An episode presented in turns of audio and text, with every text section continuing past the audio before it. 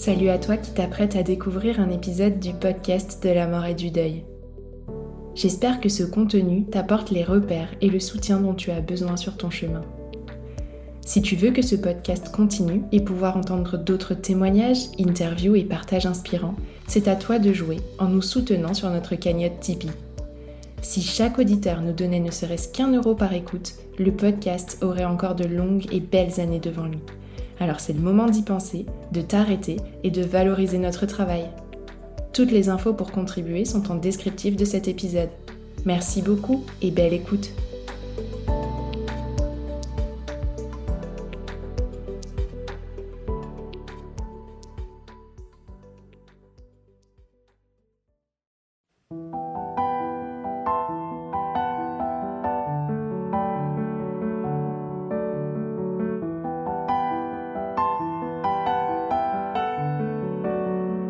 Bonjour à toutes et tous et bienvenue sur le podcast de la mort et du deuil. Le podcast destiné aux endeuillés d'hier, d'aujourd'hui et à ceux de demain aussi. J'ai créé ce podcast dans l'espoir d'offrir une petite bulle de réconfort en permettant à chacun de se reconnaître dans le récit de l'autre et de trouver des éclairages, des repères à travers des mots d'experts. Si vous voulez soutenir le podcast de la mort et du deuil, pensez simplement à vous abonner sur votre plateforme d'écoute préférée. Spotify, Deezer, Apple Podcast, mais aussi YouTube par exemple. Bref, c'est vous qui choisissez. Par ce petit geste, vous envoyez un signal à la plateforme pour mettre en avant ce podcast et, par la même occasion, vous ne louperez plus aucune nouveauté. Pour le programme de cette année, je me suis inspirée des dates du calendrier, et le mois de mai débute justement par une journée particulière, celle où l'on fête le travail. J'ai donc choisi de faire un pas de côté et de dédier ce mois à la question du vécu non seulement de deuil, mais aussi de la fin de vie d'un proche dans le cadre professionnel. Car non, évidemment, les rôles d'aidant ou le vécu de deuil ne disparaissent pas à l'entrée de l'entreprise. Alors à travers une interview d'expertes et trois témoignages, nous entendrons à la fois là où peuvent se trouver les difficultés, mais aussi de belles pistes de ce qui peut être mis en place pour mieux accompagner ces épreuves de vie si universelles dans le cadre professionnel aussi. J'espère donc que ce thème retiendra toute votre attention et je vous souhaite une belle écoute.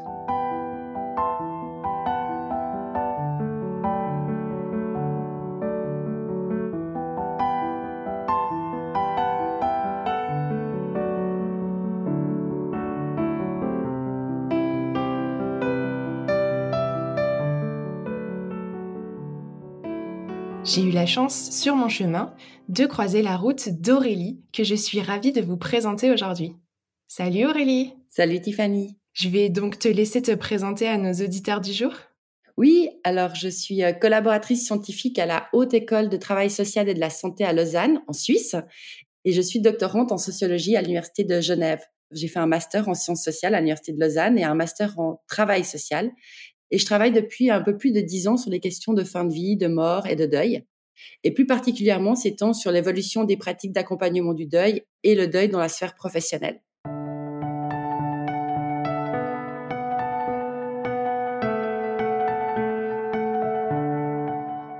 Tout un programme. Pour commencer, on va prendre quelques instants pour explorer ta perception du deuil. C'est quoi le deuil selon toi? Pour moi, c'est un temps hors temps. C'est une rupture franche et définitive d'une relation suite au décès d'un individu. Pour moi, le deuil, il est à la fois un vécu individuel, mais c'est également un objet social dans le sens où il se vit en collectivité. L'individu, il est toujours en interaction. Et si le deuil a généralement un début relativement défini, sa fin, elle est bien moins sûre, elle. J'aime bien euh, les propos de l'anthropologue suisse Marc-Antoine Berthaud qui lui parle de deuil en pointillé dans l'histoire de vie d'un individu avec des moments d'intensité plus ou moins forts.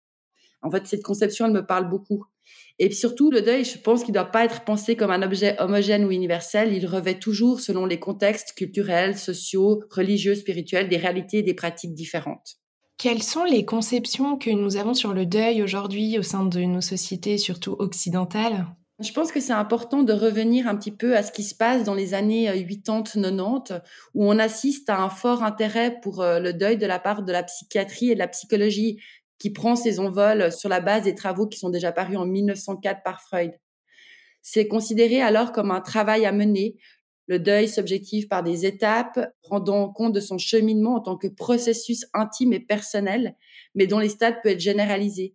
On pense évidemment aux travaux euh, de Kubler-Ross, qui sont parus pour la première fois en 1969 et qui font figure de théorisation pionnière dans cette perspective, avec ces cinq étapes du deuil. C'est pour moi quelque chose qui est quand même euh, extrêmement normatif en soi. Hein. C'est un appel à l'injonction, à la performativité de soi, de dépasser, de faire ce deuil, ce travail de deuil au niveau individuel.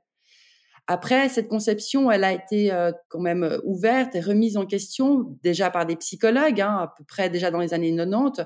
On peut citer notamment les travaux de Anus ou Baquet, qui font une lecture beaucoup plus sociale du deuil. Ils mettent en avant que l'environnement des endeuillés, notamment la famille, ont eu un impact sur la compréhension du processus de deuil. Et ça, c'est vraiment un élément important euh, parce qu'on glisse d'un processus individuel, personnel du deuil vers une lecture beaucoup plus sociologique. Et en fait, c'est un petit peu les conceptions qu'on retrouve aujourd'hui maintenant avec des travaux en sociologie ou en anthropologie depuis une vingtaine d'années, où le deuil est questionné dans son vécu euh, personnel, certes, mais aussi familial et social. Et on retrouve aussi beaucoup de recherches qui reviennent maintenant sur les ritualités funéraires ou les pratiques de deuil. Et ça marque vraiment ces nouvelles conceptions euh, sociologiques et anthropologiques sur le deuil voilà, ce qu'on pourrait dire, c'est vraiment que le deuil, maintenant, on est dans une conception multidimensionnelle. C'est ce qu'on vit, ce qu'on éprouve, mais également ce qu'on fait individuellement ou collectivement. On peut parler des pratiques ou des formes de ritualité, mais aussi tout ce qui est dans le, ce qui est l'ordre du contexte, les relations sociales, les dimensions culturelles, spirituelles, religieuses. Et dans ce cadre-là, on peut y mettre effectivement la sphère professionnelle. Alors, tu viens d'introduire euh, un petit peu le sujet pourquoi tu t'es intéressée spécifiquement à cette question du vécu de deuil au travail? La question du deuil dans le milieu du travail, c'est une thématique qui fait suite en fait à une recherche menée par euh, deux professeurs en Suisse, professeur Marc-Antoine Berthaud et Antonio Magalhães de Almeida, qui ont entrepris une recherche euh, auprès d'entreprises en 2009 et qui a débouché sur la parution d'un livre en 2011, un livre qui s'appelle Vivre un deuil au travail, la mort dans les relations professionnelles. Et suite à cette parution, en fait, il y a une organisation syndicale suisse qui nous a contactés pour transformer cet ouvrage scientifique en guide pratique pour les entreprises. Ça fait sens pour une raison extrêmement simple. L'employé endeuillé passe la grande partie de sa journée au travail et il serait absolument pas réaliste de penser que son deuil reste aux portes de l'entreprise le matin en arrivant. Donc, suite à cela, on a constitué un groupe de travail avec Mélissa Hicher, Marc-Antoine Berthaud, Katia Unreiter qui est juriste et moi-même pour rédiger ce guide en s'entourant d'un groupe d'accompagnement qui était formé de représentants des milieux professionnels. Et au final, on s'est intéressé à cette question-là pour rendre compte de cette réalité des personnes endeuillées et d'offrir aux organisations de travail, petites ou grandes entreprises, institutions privées ou publiques, un certain nombre de recommandations qui peuvent être utiles pour les directions, les ressources humaines et les cadres, voire des collègues de personnes en deuil.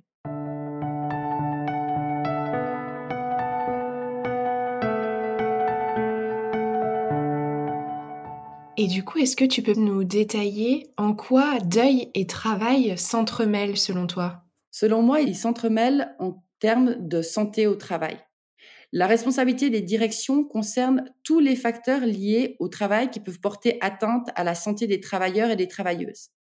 Ainsi, la protection de la santé s'applique aussi dans le cas d'un deuil, puisque le deuil est un facteur de risque à plusieurs niveaux, psychique, physique et social. Le travail peut donc, lui, être appréhendé comme un lieu de ressourcement pour les personnes en deuil, mais aussi comme un lieu de redoublement de la peine, notamment si la personne en deuil ressent des tensions, des pressions au travail. L'idée que le décès d'un proche d'un employé relève de la sphère privée uniquement, c'est souvent avancé comme un argument pour éviter un peu de s'emparer de cette question, mais aussi parce que finalement on est mal à l'aise. Pourtant, cela peut avoir une incidence réelle sur la vie de l'entreprise. Il y a une étude française qui est parue en 2021, qui a été menée par le CREDOC, c'est le Centre de recherche pour l'étude et l'observation des conditions de vie, qui a été mandatée aussi par l'association Empreinte, qui est active dans l'accompagnement du deuil, qui montrent qu'une personne sur quatre vit un deuil chaque année tout en étant actif professionnellement et qu'un actif sur deux est confronté au deuil sur le lieu de son travail pendant sa vie professionnelle. C'est des chiffres qui sont tout de même relativement importants. Et cela entraîne aussi qu'un manager sur trois est confronté à un employé au deuil. Donc c'est une vraie réalité. Et cette étude, elle a montré que 63% des salariés n'ont pas reçu de soutien, disent qu'ils n'ont pas reçu de soutien de leur part de leur hiérarchie. Et que parmi ceux qui disent avoir reçu du soutien, 80% de ces salariés estiment que le soutien des ressources humaines était inadapté, inutile ou inexistant. Cette étude, elle a aussi montré que les salariés ont été plus de 67% à s'absenter pour cause de deuil, parfois pendant plusieurs semaines ou plusieurs mois. Donc, ce sujet, il est extrêmement important dans le milieu du travail, même s'il est souvent tu. Et euh, le groupe de travail qui s'est formé en Suisse pense que c'est vraiment important qu'on puisse être beaucoup plus à l'aise dans la sphère professionnelle pour parler de ces questions de deuil et de mort, d'autant plus que le nombre de décès va faire que croître ces prochaines décennies sous l'effet de l'expansion euh, démographique. Est-ce que euh, on peut évoquer le cas spécifique du décès d'un employé dans l'entreprise, donc de la perte d'un collègue? Alors le décès d'un ou d'une collègue, y compris après une longue maladie, c'est toujours un choc. Dans un tel cas de figure, l'une des recommandations que nous on a formulées dans ce guide, ce serait de communiquer la nouvelle, évidemment avec l'accord de la famille, à l'ensemble du personnel sans attendre que la nouvelle se répande dans les couloirs et surtout sans faire distinction de statut entre les gens. On a parfois entendu que le décès d'un membre de la direction était annoncé à l'ensemble du personnel, mais que le décès de, de quelqu'un de l'intendance, par exemple, était uniquement annoncé aux collègues directs et pas à l'ensemble du personnel. Or, en fait, on ne sait pas qui a tissé des liens avec qui au sein d'une entreprise. Les gens se mélangent. Donc, il est vraiment très important de ne pas faire de distinction de statut au sein d'une entreprise. Il serait aussi important, par exemple, de ne pas focaliser l'attention sur uniquement les collègues directs, entre ceux qui partagent le même bureau. Alors, certes, il y a sûrement des liens qui se sont tissés, mais peut-être qu'on a des liens très forts avec le ou la réceptionniste ou justement la personne de l'intendance, sans que ce soit des liens qui soient connus, par exemple, du service des ressources humaines. Un des autres points qu'on pourrait peut-être citer ici, c'est de soigner les relations avec la famille du salarié décédé. Les ressources humaines sont amenées à avoir des contacts avec eux. On peut imaginer peut-être qu'il y a un bureau, peut-être à, à, vider. Euh, comment on réceptionne la famille? Est-ce qu'on a suffisamment de temps pour euh, l'accueillir dans les locaux, de lui permettre de vider tranquillement le bureau? Est-ce qu'on a, par exemple, à disposition un carton? Si la famille n'a pas pris suffisamment euh, de sacs ou elle n'a pas peut-être pensé elle-même à prendre un carton avec elle Est-ce qu'une personne est déléguée auprès de la famille pour passer ce temps avec elle si elle le souhaite? Voilà, c'est des petites choses comme ça, mais en fait, ces petites choses-là vont rester marquées dans le temps pour les proches ou pour les collègues, et c'est important de soigner ce genre de détails. Il peut arriver aussi qu'on apprenne la perte d'un proche sur le lieu de travail. Quel est selon toi le rôle de l'entreprise dans ce cas-là? Apprendre sur le lieu du travail euh, le décès d'un collègue, c'est à nouveau un choc immense. On ne peut pas euh, évacuer cela de la journée de travail. Après, les réactions, elles peuvent être diverses. Certains ont besoin peut-être de s'isoler, peut-être de rentrer chez eux, de pouvoir prendre du temps pour appeler leurs proches à eux. D'autres ont besoin de se retrouver entre collègues pourquoi pas, en tant qu'entreprise, proposer à celles et ceux qui le souhaitent, typiquement dans, un, dans une annonce de décès, de se retrouver en fin de journée, au milieu de la journée, à la cafétéria, s'il y a un lieu comme ça qui existe, pour partager un moment ensemble, pour ceux qui le désirent. Ça peut être ce genre de choses comme ça, informelles, mais qui sont organisées de la part des directions pour permettre à ceux qui ont besoin de se retrouver ensemble. Il y a une autre grande étape dans ce vécu de deuil euh, pour les personnes, c'est le retour au travail après la perte euh, d'un proche. Qu'est-ce que tu peux nous dire de cette étape et quelles idées tu peux peut-être partager pour les entreprises? Généralement, c'est une étape qui est assez bien soignée de la part des ressources humaines et des cadres. Les personnes sont accueillies avec beaucoup de bienveillance. Ça dépend peut-être aussi du type de décès. C'est vrai qu'on a des représentations des fois de types de décès qui font qu'on est plus enclin à être bienveillant si c'est le décès, par exemple, d'un enfant ou si c'est le décès d'une personne très âgée. On a peut-être moins tendance à faire attention.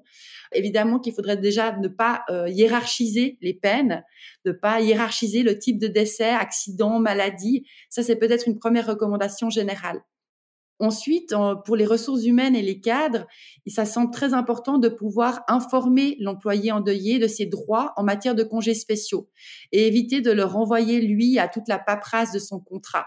On sait que les personnes sont extrêmement vulnérables dans ces moments-là et tout ce qu'on peut faire pour euh, leur faciliter, en fait, euh, l'accès à ces informations est toujours euh, adéquat. On peut aussi prendre en charge le remplacement des tâches qui devraient être faites pour que la personne, quand elle revient au travail, elle n'ait pas une énorme pile de dossiers qui l'attendent, mais qu'elle sente qu'elle soit soutenue. Attention toutefois à le faire en, concertation avec la personne endeuillée pour pas qu'elle se sente non plus, euh, comment dire, euh, remplacée trop rapidement. Donc voilà, le message principal peut-être, c'est une invitation aux entreprises de considérer les situations de deuil aussi au-delà des liens seuls de parenté. Souvent, les congés spéciaux sont donnés en fonction des liens du sang, c'est-à-dire qu'il y a pour père, mère, frère, sœur, enfant. Mais euh, on sait que dans nos relations et nos liens d'affection, ceux-ci vont bien au-delà des liens de parenté. Le décès d'une voisine pour lequel le salarié aurait eu un rôle de proche aidant, par exemple, pendant plusieurs mois ou années, peuvent impacter grandement la personne en deuil. Donc euh, voilà, le décès d'une amie, d'un ami, d'un cousin, d'une cousine peuvent aussi avoir cette fois un impact extrêmement fort. Donc l'objectif vraiment, ce serait de sortir d'une forme de hiérarchisation des deuils et de la peine en fonction des liens familiaux. Dans tous les cas, selon toi, euh, tu nous en as déjà un petit peu parlé, mais que vivent ou rapportent euh, les employés dans leur vécu de deuil actuel en positif comme en négatif et, qu'est-ce qu'ils attendent aussi de, leur, de leurs entreprises? Ah, il y a plusieurs cas de figure. Hein. Certains se sont sentis très bien entourés au moment du décès, beaucoup moins en amont euh, et après euh, les premiers jours de décès. D'autres font part d'une grande flexibilité de leur employeur ou au contraire d'un sentiment d'inégalité dans la perception qu'ils ont eue de ce qui leur a été proposé contrairement à d'autres collègues. C'est ce que j'ai un petit peu déjà évoqué. En gros, beaucoup de situations euh, différentes qui reflètent évidemment la diversité des situations de deuil, mais aussi des représentations de chacun et de chacune qu'ils ont de ce qui devrait être un deuil, y compris des ressources humaines et des cadres. Donc les représentations personnelles seraient donc à questionner, d'éviter d'imposer son propre vécu ou sa propre représentation du deuil à l'autre, être à l'écoute des besoins des autres. Donc ce que les employés ressentent, ou en tout cas le message que nous on a entendu, c'est ce souhait d'être entendu dans la durée. Les premiers jours de retour au travail sont souvent bien entourés.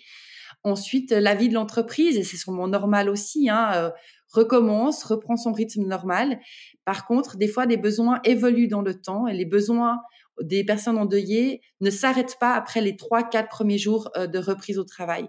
Donc, de pouvoir ouvrir des moments de réflexion, de, de concertation, d'écoute dans une longue durée permettrait sûrement d'éviter des situations euh, voilà de tension ou en tout cas de, mal-être au travail. Je me permets du coup euh, d'intervenir à ce moment-là parce que c'est un message fort et tu me donnes l'occasion de le passer. Euh, moi, en tant qu'accompagnante du deuil, je rappelle toujours aux gens hein, qu'aujourd'hui, on sait que bien souvent, la profondeur du chagrin n'est pas la plus grande dans les premiers temps du deuil, mais bien justement selon le vécu de chacun parce que comme tu le dis, il n'y a pas de règle, mais plutôt 9, 12, parfois même 18 mois après où on commence à vraiment intégrer cette absence irréversible. Et c'est souvent à ce moment-là qu'on a le plus besoin d'être soutenu et accompagné. Et c'est à ce moment-là qu'il y a moins de monde aussi. Donc voilà, pour un petit peu appuyer ce que tu venais de dire, euh, je pense que c'est important de donner aussi ces repères-là. Du coup, je t'ai coupé, mais n'hésite pas à nous partager euh, la suite de, ce que tu avais à nous dire sur euh, ce thème de ce que rapportent les employés dans leur vécu de deuil actuel ou ce dont ils auraient besoin aussi. J'aurais envie de prendre un exemple peut-être. c'est un exemple qui est issu de ce livre Vivre un deuil euh, au travail, la mort dans les relations professionnelles. C'est deux employés qui tous les deux travaillent dans une entreprise, tous les deux travaillent de nuit et ils ont des réactions extrêmement différentes. Tous deux ont perdu un enfant. L'un a le souhait de ne plus travailler la nuit parce que pour lui, la nuit, c'est devenu quelque chose d'extrêmement angoissant. Il se voit pas faire des rondes de nuit dans cette entreprise. Pour lui, il y a une demande très forte à sa hiérarchie de pouvoir adapter son rythme de travail et passer à des rythmes de jour. Un autre employé qui a vécu donc la même situation, qui travaille aussi de nuit, lui au contraire souhaite continuer de travailler de nuit parce qu'il dit que c'est un moment où il peut justement penser à sa fille, c'est un moment où il peut s'évader, où c'est un moment de calme, où il peut être en connexion, voire en méditation. Donc ça montre bien que les besoins peuvent être extrêmement différents, alors même que les situations vécues peuvent être très proches. Et je pense que ça appuie ce message qui est que les entreprises doivent être à l'écoute des personnes en deuil. Les personnes en deuil savent ce dont elles ont besoin. Donc, si on est en tant que cadre ou ressources humaines perdu sur ce qu'il faudrait faire ou comment accompagner, je pense qu'il ne faut pas hésiter à en fait simplement demander à la personne en deuil ce dont elle a besoin. Ce que des fois on n'ose pas faire. Et peut-être que la personne va vous répondre non, je ne souhaite pas en parler. Mais en fait, vous saurez du coup ce que vous pourrez ou pas dire. Je pense que le message important de tout ça, c'est vraiment de oser demander à la personne en deuil ce dont elle a besoin parce qu'elle, elle le sait.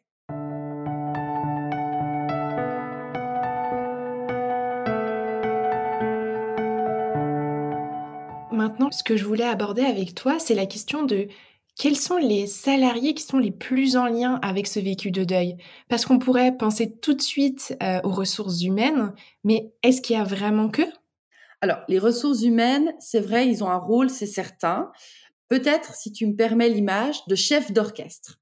Ce sont les cadres et les collègues qui sont en contact direct avec les endeuillés. Mais les ressources humaines peuvent, et finalement leur nom l'indique, hein, être des ressources pour ces fonctions, pour leur permettre d'accompagner au mieux les personnes en deuil. Donc, en tant que chef d'orchestre, ils sont amenés finalement à regarder que des différentes parties soient euh, en accord avec ce qui se passe, puissent être soutenues aussi, mais ce sont vraiment les cadres qui, eux, sont en contact direct. Et on pense souvent à la formation des ressources humaines, mais il y a sûrement quelque chose à faire en termes de formation des managers pour qu'ils puissent être à même d'oser euh, s'emparer de cette question-là, d'oser parler de la mort et du deuil avec un employé, tout en respectant évidemment la volonté de l'employé de peut-être garder un certain nombre de choses privées. Et ça, c'est un jeu d'équilibre qui est extrêmement compliqué. On se rend bien compte hein, que c'est pas du tout facile. C'est un jeu d'équilibriste. Alors tu nous as donné déjà euh, beaucoup de pistes, mais euh, est-ce que tu aurais euh, d'autres recommandations pour les entreprises dans l'accompagnement justement et le soutien de ces employés endeuillés? Une chose qui est, qui est importante, et il me semble que je ne l'ai pas encore dit, c'est d'inviter les entreprises à penser ces situations en amont des situations de crise. C'est-à-dire de prendre peut-être un temps et le faire peut-être en collaboration avec les employés pour réfléchir collectivement à qu'est-ce qui peut être fait ou qu'est-ce qui a déjà été fait, qui a plus ou moins bien fonctionné, aux attentes du personnel dans ces situations. Et de mettre par écrit ces pratiques, ces bonnes pratiques, le savoir-faire de l'entreprise. Aussi pour que ça se perde pas et pour que ça ne relève pas des compétences d'une seule et même personne. Parce qu'évidemment, quand la situation va se présenter, cette personne-là, il y a tout à fort à parier qu'elle sera en vacances. Donc, si on n'a pas un certain nombre de choses écrites qui permettent à tout le monde de pouvoir réagir, on se met déjà dans une situation un peu euh, périlleuse comme ça.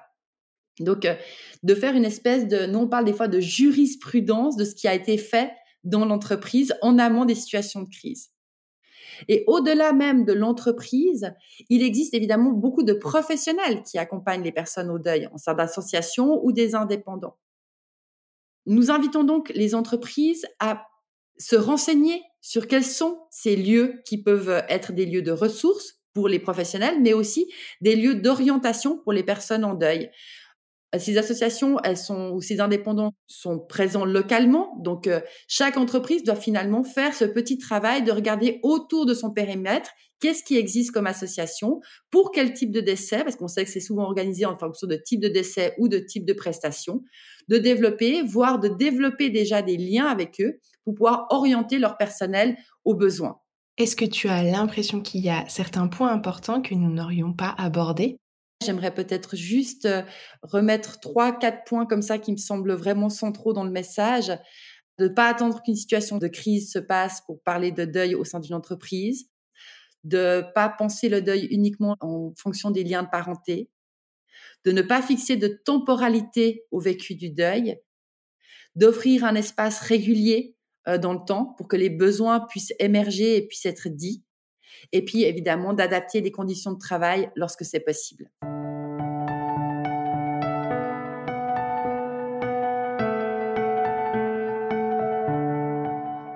Merci Aurélie. Je laisse toujours à mes invités la possibilité de partager euh, un dernier message qui leur tient à cœur sur le thème que l'on a abordé ensemble. Est-ce que euh, tu aurais quelques mots à ajouter? Alors mon dernier message, ce serait euh, de oser parler de ces sujets-là au sein des entreprises, dans la sphère professionnelle, d'oser échanger avec des personnes en deuil, de ne pas avoir peur de dire des choses fausses, de oser leur demander de ce qu'ils ont besoin et puis peut-être, lorsqu'on ne sait pas quoi dire, de penser à faire des petites choses. Les petites attentions sont souvent des choses qui restent dans le temps pour les personnes endeuillées. C'est une petite carte, c'est euh, des graines à planter, c'est un, petit mot sur le bureau au retour du travail. Voilà, des petites attentions comme ça qui permettent euh, aux personnes en deuil de se sentir euh, soutenues. Merci beaucoup pour ces dernières petites graines que tu as semées. Merci à toi.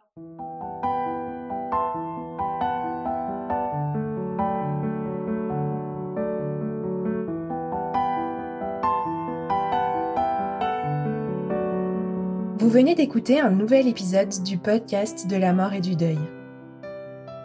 Si cet épisode vous a plu, n'hésitez pas à vous abonner sur votre plateforme d'écoute préférée et à laisser 5 étoiles et surtout un commentaire sur Apple Podcast. Par ces petits gestes gratuits, vous permettez au podcast de la mort et du deuil de rayonner toujours un peu plus fort. Vous pouvez aussi me trouver sur les réseaux sociaux Instagram principalement sur le compte Podcast de la mort et du deuil, un bon moyen de le recommander aussi.